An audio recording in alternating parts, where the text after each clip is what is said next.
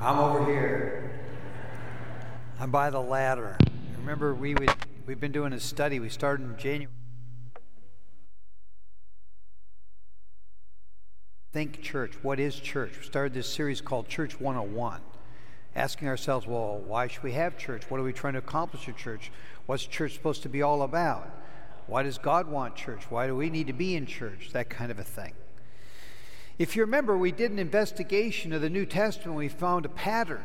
And the pattern was that every time the Apostle Paul wrote a letter, whether it was to the church at Ephesus or the church at Colossae or the church of Thessalonica or the church of Corinth, he used like a measuring rule, a stick, like, like he had a standard he was trying to get them to meet. And it wasn't about whether they had a big church or small church or whether they had a good worship team or whether the preacher was good or they liked the children's program, had nothing to do with it. His whole measuring tool was do the people there seem to have faith?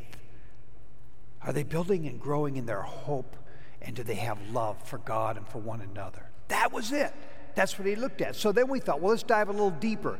Then, how are we a faith building church or a hope building church or a love growing church? What, what are we like? Is this what we're, we are? Let's measure ourselves by that standard. Let's think about that. Are we those kinds of people? And we discovered that faith was like a ladder. Remember that? You know, this side would be your will, and this side would be God's word. And when your will rests on God's word, because remember, this is the stable side, the straight side, and this is the step side of a step ladder. I used to be a painter, so I went down ladders a lot. That's what holds you up, the Word of God. And where your will connects to and leans on God's Word, that, that's you've reached faith. Well, there might be steps to get there, but that's what faith is. When your will leans on what God said in the Bible, right? So we discovered that's kind of what faith is, and we kind of elaborated on that. Then the next week, which was last week, we looked at hope and we discovered, you know, all of life is basically based on hope. Even the farmer plants the seed in hope, and all the food that is grown is on hope. All the animals that are raised, he hopes they grow up and he can take them to market. Your, whole, your parents had you born in hope that you'd grow up, be healthy and strong. And we said hope is kind of like an anchor, right? And we anchored it into the cross. We use this symbol to symbolize God, symbolize Christ. And when we anchor ourselves in the Lord, let's get this anchor unstable. That's the problem sometimes. When you anchor on the Lord, you have something solid to hold your life together. Because hope is all about what? Future. Well, is your future hung on yourself or on other people, well, that's going to let you down. But when you anchor into the Lord, He gives you the promise of eternal life. There's all kinds of promises in Scripture, all based on your willingness or not willingness to anchor into them. When you anchor into them, it makes all the difference in the world. Because without hope, you really don't have much. Now, we're going to look at the third one, probably the most important one. That would be love. Let's tie our anchor in here. And um, but love is like the most important of all, isn't it? That's what the scripture says. And if you can grab hold of what love is, you can also begin to understand how faith and hope fit in. And I'm hopefully going to be able to pull all three of these together and show you how love is the foundation today. And I know I'm going to need help from God, so I'd like to pray with you. Would you bow with me in prayer? Lord, we have our heads bowed because this is church and we're supposed to try and have church, but you said church is about faith, hope, and love. That's what Paul evaluated all the churches by. And are we doing that? Doesn't matter really at all how big the building is or what kind of service we have or how good the preacher is, even. What matters is are we demonstrating, are we growing in, are we promoting faith and hope and love? That's what really matters. That's what determines whether we're a church or not or just a gathering of people. So, God, I pray for the folks here listening, they'd get it and we could be church. I pray we'd all get it and we'd understand what love is today and how we can grow in love, how we can use love in our life. And I ask this in Jesus' name. Amen. Okay, let's start out today by asking a big question, and, and that is why? Why is love so important? Well, in short, love is so important because without it, your life is basically uh, empty and meaningless. Maybe some of you have discovered that already. I mean, many people in the world have discovered that truth. In fact, some have gone so far that they make love like their idol. Love is God. And they seek for love and they sing about love and we write books about love and poetry about love and everything's about love and everybody knows we need love, right? But the Bible doesn't teach that love is God, but it does teach God is love. 1 John 4 teaches God is love, but not love is God. And when you make love your God, you're going to be disappointed. You're going to be disappointed by others. You're even going to be disappointed by yourself. Love is not God, but God is love. And the whole reason you and I exist is because this God of love made us. Do you understand that? The Bible teaches very clearly a doctrine called the Trinity Father, Son, and Holy Spirit. You know what binds the Father to the Son and to the Holy Spirit? Love. Love does that, it binds, it holds things together. Love does that, it narrows things down. And so the Father, Son, and the Holy Spirit decided they wanted to create human beings. Why? They didn't need them. They had all the love they needed right there. Why'd they make you? Why'd they make me? He wanted to love us. He wanted to invite us into this fellowship, this unity. We're going to talk more about that in next week, couple of weeks. But love is why we were made. God's love, love holds God together. God, lo- love is what caused us to be created, and love is what causes us to want to be with God. In fact, I believe many people misunderstand their hunger for love is really a hunger for God because the whole reason He made you is love. And when you're hungering and thirsting for love in your life, really what you're hungering and thirsting for is the God of love that made you to be loved. Okay, then, here's the problem. If I was made by a loving God and I was made to be loved by God and to love God and to love other people, well, then why don't we just do it? There's this little thing called sin. The Bible introduces it in its very first chapters. Sin, listen to me, this is important to understand theologically. Sin broke the love. That's the biggest problem with sin. It broke the love bond between God and us. We were made to be loved. If you read the whole Bible, you get to the book of Revelation, what do you see? We're all in heaven, we're all what? Loving on each other. So it's supposed to be. So, all of the Bible, the rest of the Bible, from Genesis 3 all the way to the book of Revelation, is God trying to bring us back to what we were made for to be loved by God and to love Him in perfect unity, no sin at all. And so God leads up through the Old Testament, all this redemption process is taking place. Finally, Jesus comes to earth, the person of God comes to earth to redeem us back to the loving relationship with Himself, even sacrificing Himself on the cross for our sins so that God can bring us back to Him. And Jesus says, I'm going to start the church, and church, even hell can't stop my church because what's supposed to do? It's supposed to be a journey of drawing us back to God. And Paul's writing to the church of Corinth here because they don't get it. They think church is a service. They think church is something that's optional. He's going, no, this is the whole process of God. Church is supposed to keep you maturing and understanding and growing in love because that's why are made, and this is where God's bringing you back to. that's, that's why love's so important. It's it. It's why we're here. It's why we're made. And when you hunger and thirst to be loved or to love somebody, you're really hungering and thirsting for the loving God who made you. Wow, what a concept, huh? Well, I'm trying to define it, but actually, in the book of uh, 1 Corinthians in the New Testament, it's defined better than anywhere else in human literature, not just in the Bible. I challenge anyone to find a more clear definition, a more clear understanding, a more clear presentation of what love is than 1 Corinthians 13. It's the best in human literature, I believe. There's no poems, no writing even compares.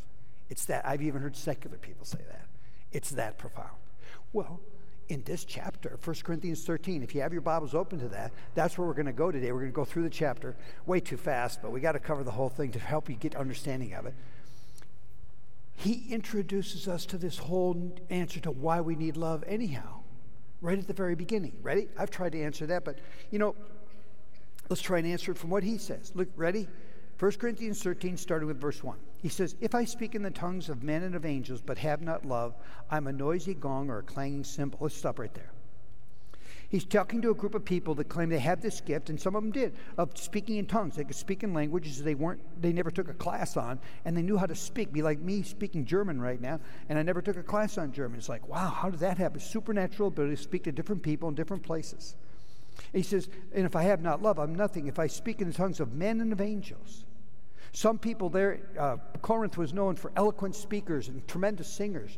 They could really put on a performance. He's saying, Well, if I have not love, I'm nothing. It's almost as though the whole worship team came out here today and, and they just they playing cymbals. And after a while you'd say, It's just irritating. I can't take it. I gotta get you say that's what it's like. It's just noise. I've met people like that.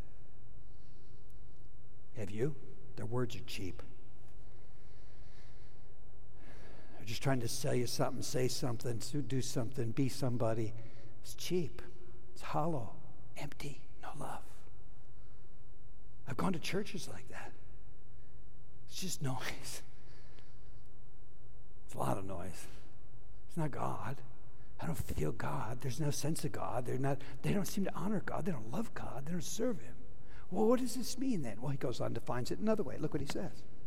Verse 2, he says this And if I have prophetic powers and understand all mysteries and all knowledge, and if I have all faith so as to remove mountains, but have not love, I'm nothing. Now, here's some people that are exceptionally talented, exceptionally gifted, prophetic powers, like you can predict the future understand all mysteries. They seem to have such wisdom and insight and understanding about all kinds of things, all kinds of knowledge. Have you been around people like that before? I have. They make me feel puny because they're so smart, so much smarter than me.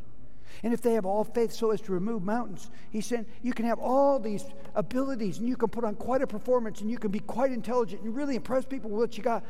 But if you don't have love, and this, this word comes up big, nothing. You're nothing. Nothing? Okay, since it's Super Bowl, you could win the Super Bowl and you'd be nothing. I had to say that today, Super Bowl Sunday. So. But I have heard former athletes say such things. I've heard gold, gold medalists say such things from the Olympics and former Super Bowl stars. Got nothing. Okay, I got the big medal, like so. I got the big trophy, yes, so. Maybe you've experienced that. You can put on the greatest performance, you can be hailed by the whole world. But if you don't have love in your life, you got nothing. That's what I said. It's empty, right? Meaningless. Why? Because you were made for love and you don't have it. Oh, this is why I need the Lord so bad, right?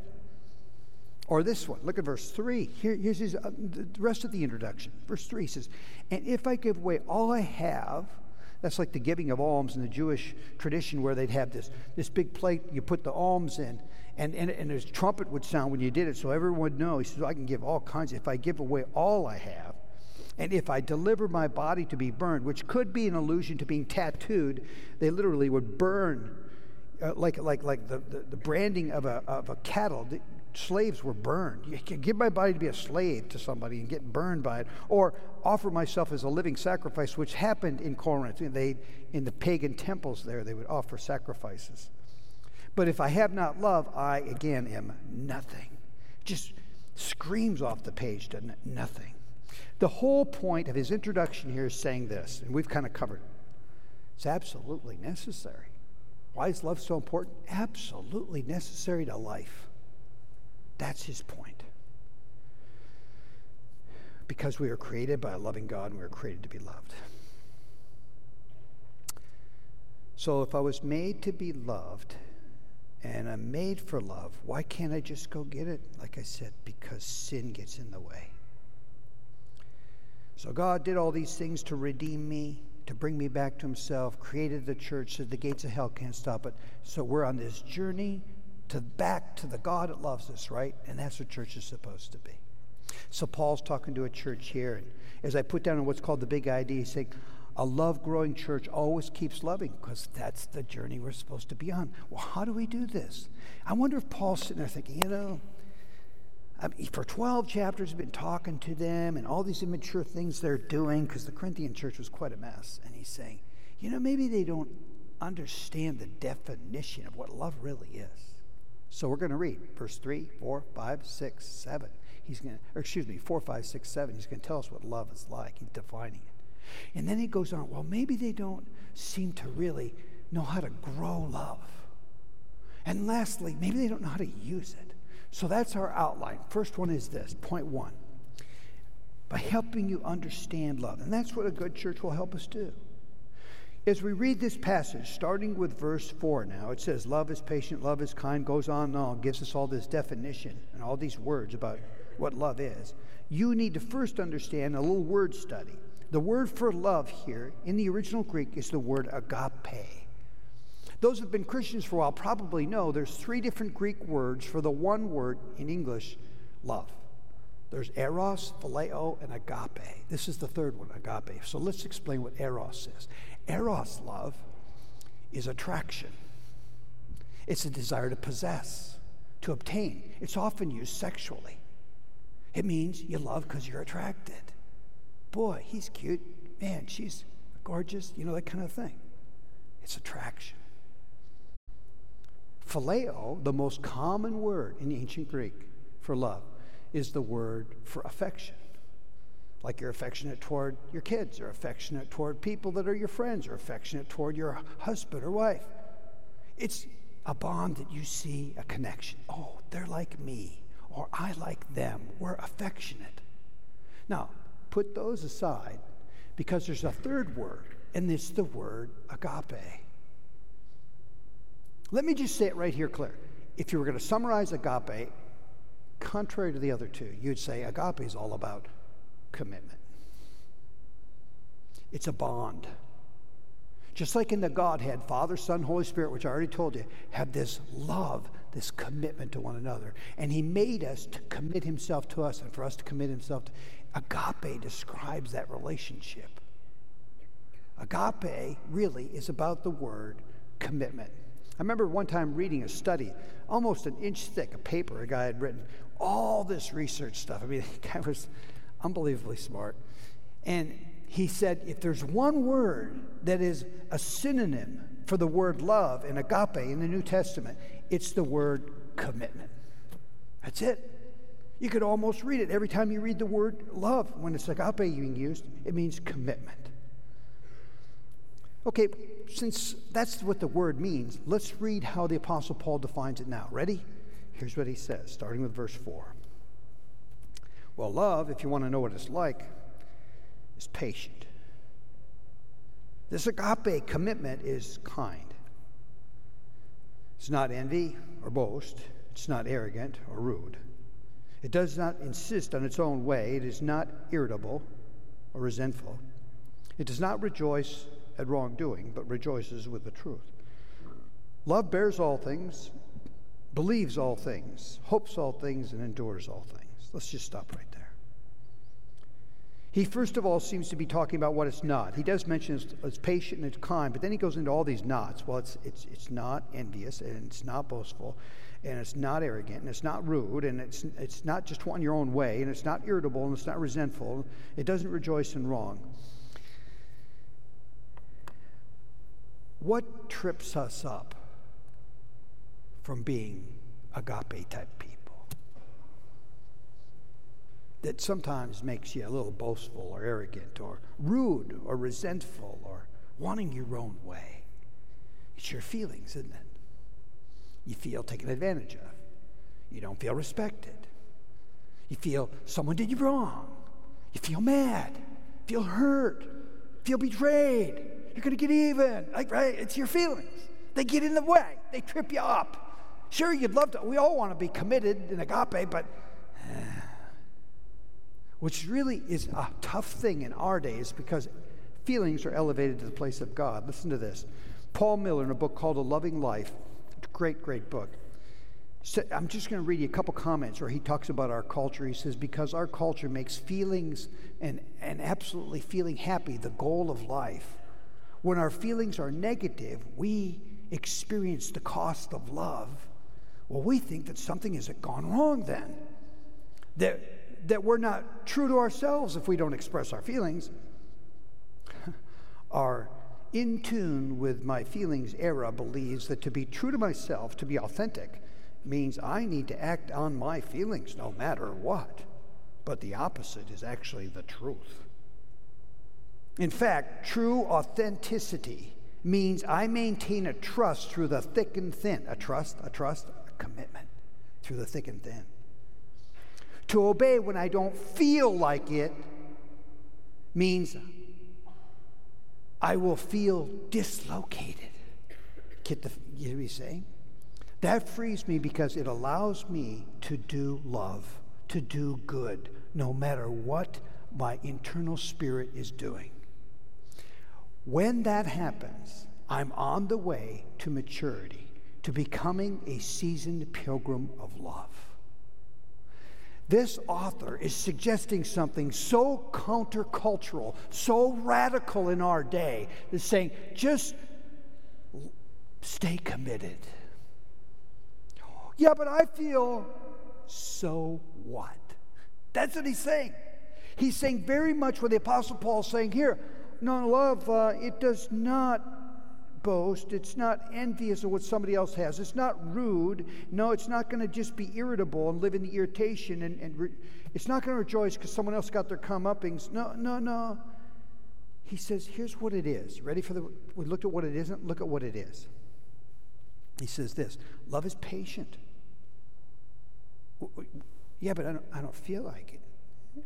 Yeah, love's patient. It's that committed. Love's kind. Yeah, but I'm mad. Love's still kind. He says, Love rejoices with the truth. And then this, verse 7 Love bears all things, believes all things, hopes all things, endures all things. Hey, did you pick up something there? There's two words used there that we've talked about already belief, which is faith, and hope, the anchor. He just talked about the ladder and the anchor. He says love has something to do with the ladder and the anchor.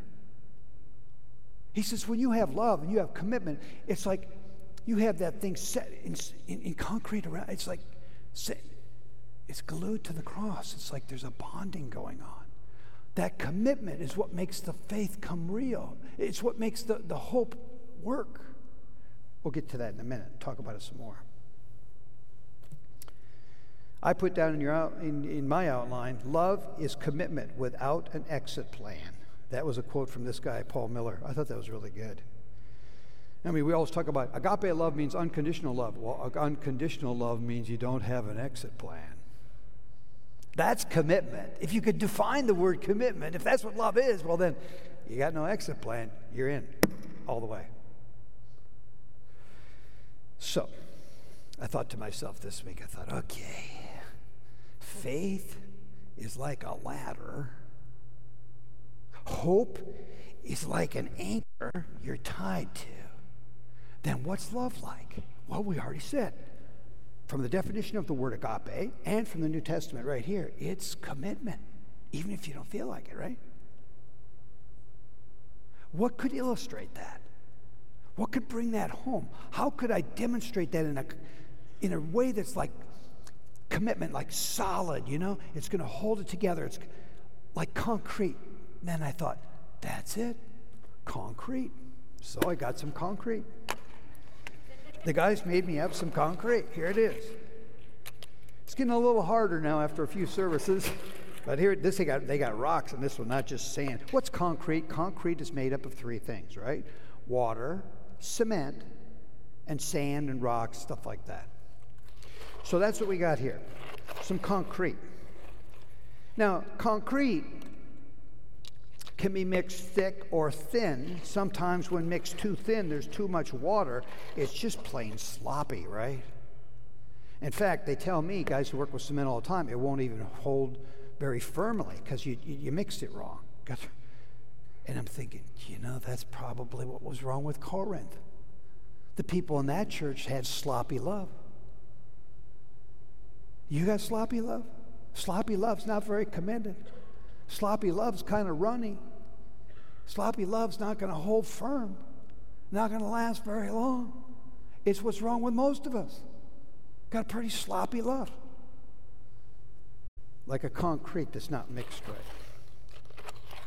The second thing I wanted to tell you about concrete at this point was this: is that um, you know it's got to got to be uh, cured for a while. Did you know? I just learned this this week. Concrete keeps curing after time. For example, I don't know if you know, but um, this floor is all concrete. This stage is all concrete. Those walls are all concrete. They were made in a form and then tipped up. Okay, I, I used a word there, form. Whenever you pour concrete, you got to have a form.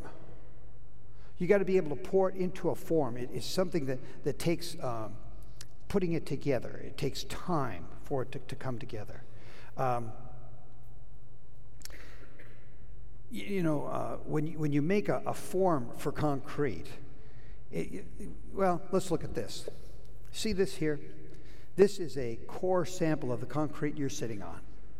Literally, they poured the concrete, then they drill this out and look at it, and they test this thing to see if this is going to be holding long enough.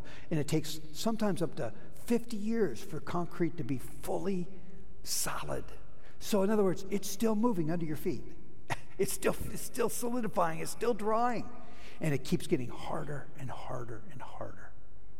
Isn't that kind of like a beautiful picture of what love's supposed to be? And what love is, like in a beautiful marriage, it's lasted for years and years. It gets stronger and stronger. The commitment's stronger. Isn't that what a church should be? You're committed to the people more over years. We're going to live together. We're going to die together. We're going to be together. We're church. We're not afraid to be committed. Do you understand? That's what church is supposed to reflect to the world. That, that we're not afraid to love. Because most people won't go to the place of agape and love. Why? They're afraid of the commitment. It's too much. Right. And we as the church stand and say, No, I'm not afraid. God's going to make it all right. In fact, that's where I'm leading to a place of total 100% commitment. That's heaven. Wow, I never thought of it like that. That's why love's so important. It's the core of the core of the core, and it's solid. But it takes a total commitment to it to make it work. You know, the one last thing I wanted to mention before we move on to point two is this. What if I, I took my cement and I went over to the ladder and we put a two by four frame around it and I poured, had a cement truck come in here, you know, a whole concrete truck and pour, slab it, and then let it set. This ladder would be so solid. I mean, you could walk up and down all you want, be you couldn't move it, be held in, right? It's cemented, it's, it's, it's concreted into the ground, solid. Or, or this one. If I took the cross and I put a big slab of cement oh, this high all the way around it with the anchor in there, it would be so solid you could hold on to it, you, you could pull, it wouldn't move, right? Isn't that what we just read? Did you see what he said? He says, What? Love believes all things. My ladder's cemented in. I can believe now because I have the solidity, the, the solid base of concrete like love. Love, he said, what? It hopes all things. Why can it hope all things? Because it's cemented, it's concreted in. That's why love is the basis that holds everything together. It's like concrete. Point two. You know, a good church is not going to just help you understand that, it's going to help you increase in your love. The next verse is one of my favorite in the Bible. Paul says, Love never ends. Or as I like to read NIV, he says, Love never fails. He gives a contrast. Look what he says. As for prophecies, people that can foretell the future, oh, they'll pass away. As for tongues, some people have that supernatural ability. He says, no matter what supernatural ability you have, even if you can speak another language, well, that'll cease. And as for knowledge, it'll pass away. These things won't last, but love will. That's his point. Love never ends. In 1992, this became very personal for me because the doctors diagnosed me with the Epstein Barr virus. They said, well, a lot of people have it in their blood, but in your blood, we found it in its active stage, which meant that I was constantly fatigued, constantly tired, constantly unable to think straight, anxiety attacks, all kinds of craziness happening in my life. I wasn't able to be a good husband. I couldn't be a good father to my kids. I couldn't be a pastor to the church. And I'm complaining to the Lord and I'm wrestling with the Lord about what's going on month after month after month. I mean, I didn't even come to work for nine months. And then slowly but surely started getting better. And I remember my struggles with the Lord about this. Maybe you've had things like that. You got things in your life you struggle with the Lord about? And it's like the Lord rebuked me one time, I'm, or taught me, I should say. I'm reading this passage about, you know, love never ends, love never fails, for prophecies will cease, all this stuff. And it's like the Lord said, Marty, you're not failing if you love. Nobody's stopping you from loving your wife. So you're sick. You're sick. No one's stopping you from loving your kids. No one's stopping you from loving the church. You won't fail if you love. Stop loving. Yeah, yeah you pretty much have. Because I was feeling like a failure. You've ever felt like a failure? Maybe in your marriage, maybe in, in getting divorced, maybe in a problem with your kids or an argument with somebody at work, maybe a disagreement. You really, really blew it. But if you continue to love, you're not going to blow it. You can't fail because love never fails, it never ends. It's solid, it'll hold you in there. And he builds on this idea even further as we read on, you'll see it. And what came to me is wow, Marty, nobody's stopping you except you from loving. In fact, he builds on this idea in the next couple of verses. Look what he says in verses 9 through 11. Look what he says here. He says this For we know in part, and we prophesy in part. He's saying all those things are partial that people have, these abilities, these talents. But when the perfect comes, the partial will pass away. When I was a child, I spoke like a child. I thought like a child. I reasoned like a child. When I became a man, I gave up childish ways. What's he trying to say? Well, the word perfect here, in the Greek, the word perfect means maturity. It's the same word. I wish the translators would translate it that way because he's saying, but when maturity comes, and then he even uses the illustration of being a child and being a man. He's basically saying to the Corinthian church, and I think God's saying to us, would you grow up? I mean, think about it. If love is commitment, can a child commit like an adult? No. A child's commitment is childish. It's watery, it's weak, because they're just a kid. They can only handle, but an adult commitment, that's a whole nother thing. Isn't it? And the problem with the Corinthians, even though they were adult people, their love was pretty childish, pretty weak. And he's saying, Grow up. When I was a child, I spoke like a child, I acted like a child, I had commitment like a child. But when I became a man, I put away childish things. He's clearly talking about this kind of commitment that only an adult can make. Powerful words, aren't they? What does, where does love come from? Well, love comes from God. But it's not just a choice, it's a matter of maturity. In fact, it's so clear here that he's saying when a love, when a person commits their heart, they become a patient person, a kind person, not an arrogant person. They bear all things, believe all things, endure all things. He's giving this description. You know, I one time saw a book entitled Love is a Choice, and I'm like, well, yeah, it's definitely a choice, but it's a lot more than a choice. This is like the spontaneous reactions that come out of your life because you made this choice, this commitment. It's, it's like from the heart, when your heart's fully given and you've, you're solid in your faith, you're solid in your hope, you're solid in your love for God, well, then it's easier to be patient, it's easier to be kind, it's easier, these things just happen, you can endure because you're not shaken. You're not just drifting. You're solid. See what I'm saying?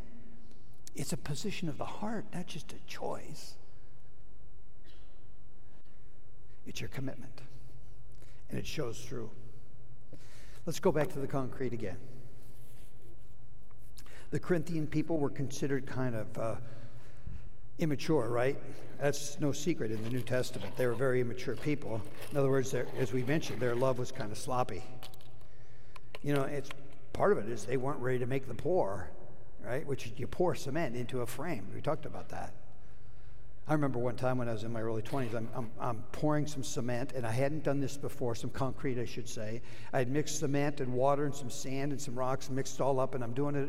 And um, you know, you can get hurt. I don't know if you know that, but I didn't. I didn't get my frame right, so I'm still putting up the frame. I'm get, trying to get it spread out before it hardens. I got gloves on, everything, but some of the cement got up underneath my glove and it's rubbing in here. Did you know cement will burn you? It really can. It's got lime in it and stuff. One of my dad's friends was a plaster contractor. One time he's plastering some things back when they used to do that, and, and, and, and it got in his eye.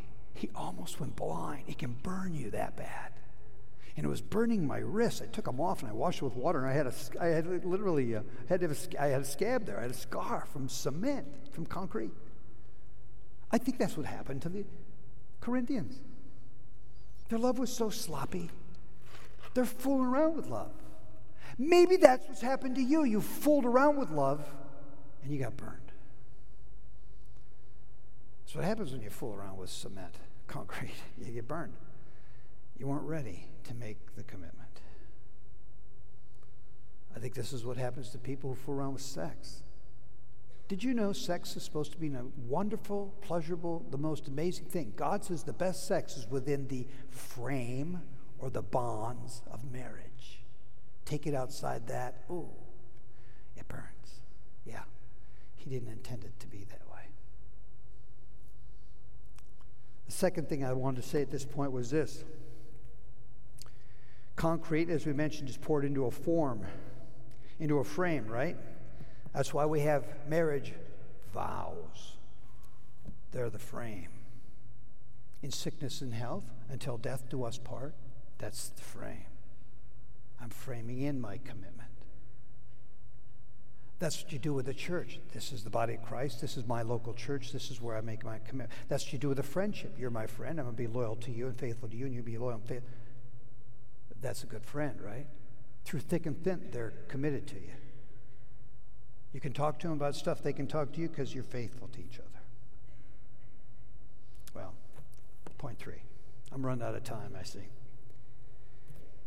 A good church will help us also use this love, and that's what Paul wanted them to be a church where they really used it. So he says in verse 12, look at this.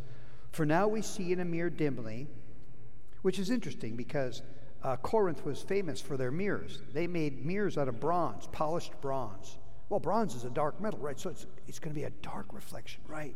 Isn't that interesting? For now we see in a mirror dimly. It's like Corinthians, you get this, right? It's like those bronze mirrors you make. But then, okay, that's the now. But then someday it's going to be face to face, the loving God and us. And he's going to draw us into his love. And that's where we're going, guys. We're going there, he's saying. But now, in, uh, now I know in part, then I shall know fully, even as I'm fully known, which is what love has. You're loved by someone, they know you, you know them. It's a beautiful thing. He says, Well, that's where we're going. That's where you, you need to understand God's trying to take you. It's like maybe you're mad at your spouse. You're really hurt by them. That's now. He's saying, Yeah, but then. Or you feel betrayed by your friend. That's now. He's saying, But then. He, and right now, you don't have this loving person in your life. He's saying, Yeah, that's now, but then. And what's he saying? Don't be afraid to make the pour. Don't be afraid to make the commitment because it's going to pay off then, even if it doesn't now. That's the whole point he's trying to make. Don't then give up. Don't go to immaturity. Stay solid in your love because it's going to pay off. He says, Now we see in a mirror dimly, but then face to face. Now you only know part of it. I'm telling you, it's going to come true because it's the whole reason God made you because He loves you and He created you for love, and someday you'll be in perfect love. So it's worth it. Hold solid and faithful. But the problem comes because sometimes it seems so hard right? You go, I just can't take it anymore. I give up. Or, you know, you decide maybe you're going to have an affair. Somebody at work looks more attractive than your spouse. See a flirt, you start fooling around. It's like you're fooling around with. Or for other things, you decide to break up the commitments. It'd be like, they got me a little hammer here and they got a slab on the ground. It's like you go, okay, I'm busting up. I'm going I'm to just bust this up. Hey, I didn't do that last time. Look, pretty good. Smashed it. And that's what happens to our love. But when you do that, when you decide not to be loving, to your spouse, to your kids, to the people at church, to your friends, you break your commitment. Do you realize what you've just done? You just broke the whole basis of all your faith. You really don't have any anymore. You're putting your will in what? You. You're not leaning up against anything solid like the Word of God.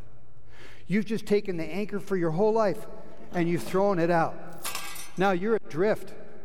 Any big wave, any conflict, any big problem, it'll blow, you'll, you'll go capsized. In fact, what have you got left? We go right back to the beginning of the, of the chapter. You got nothing. You don't have love. You don't have hope. You don't have faith. You got nothing.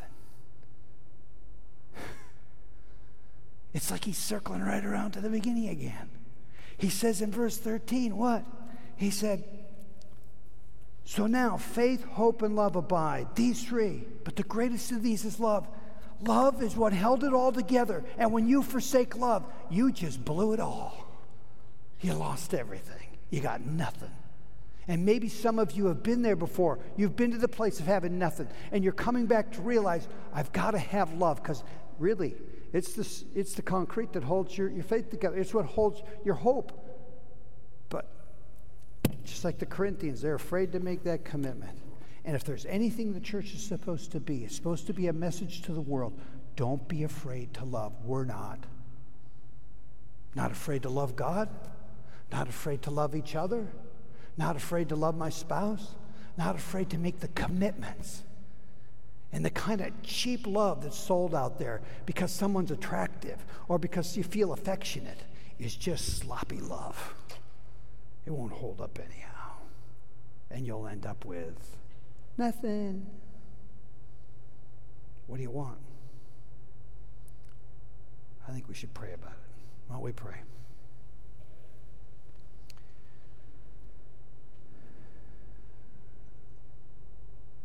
Lord, we come to you in the name of Jesus, recognizing that you created us in love. Let me just review this with you. And He created you for love, and He created you to love Him and love others. But Lord, I'm not doing it. Yeah.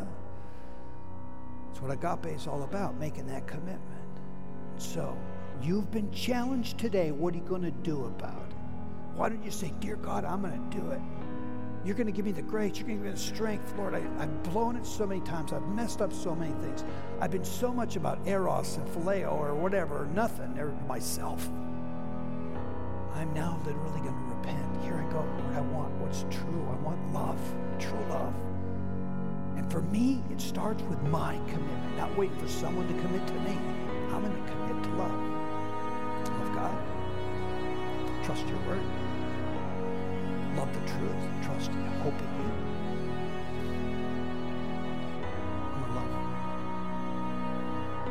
If you're willing to make that commitment, just say to the Lord, Lord, I, I got to get right with you. I want to love. I need love in my life. This is my hunger for love is really just a hunger you. I'm seeing it now. I'm ready. I'm ready to make the pour, to make the commitment, the concrete, the concrete, solid commitment of my heart and life to to the truth, to love, no matter what.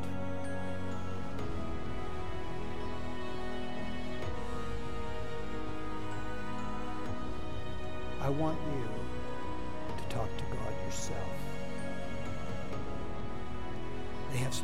background going now. And I'm about to walk off the stage. I want you to pray. I would ask, as we end this service very unusually now, that no one talk in this room. When you get in the foyer, in the hallway, in the atrium, you can talk all you want.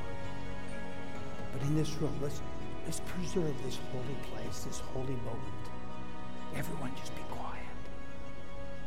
To God. And when you're done talking to him about this, feel free to leave quietly.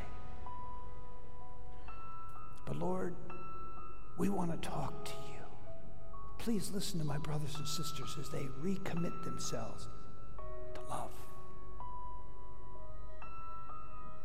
Go ahead, you finish the prayer.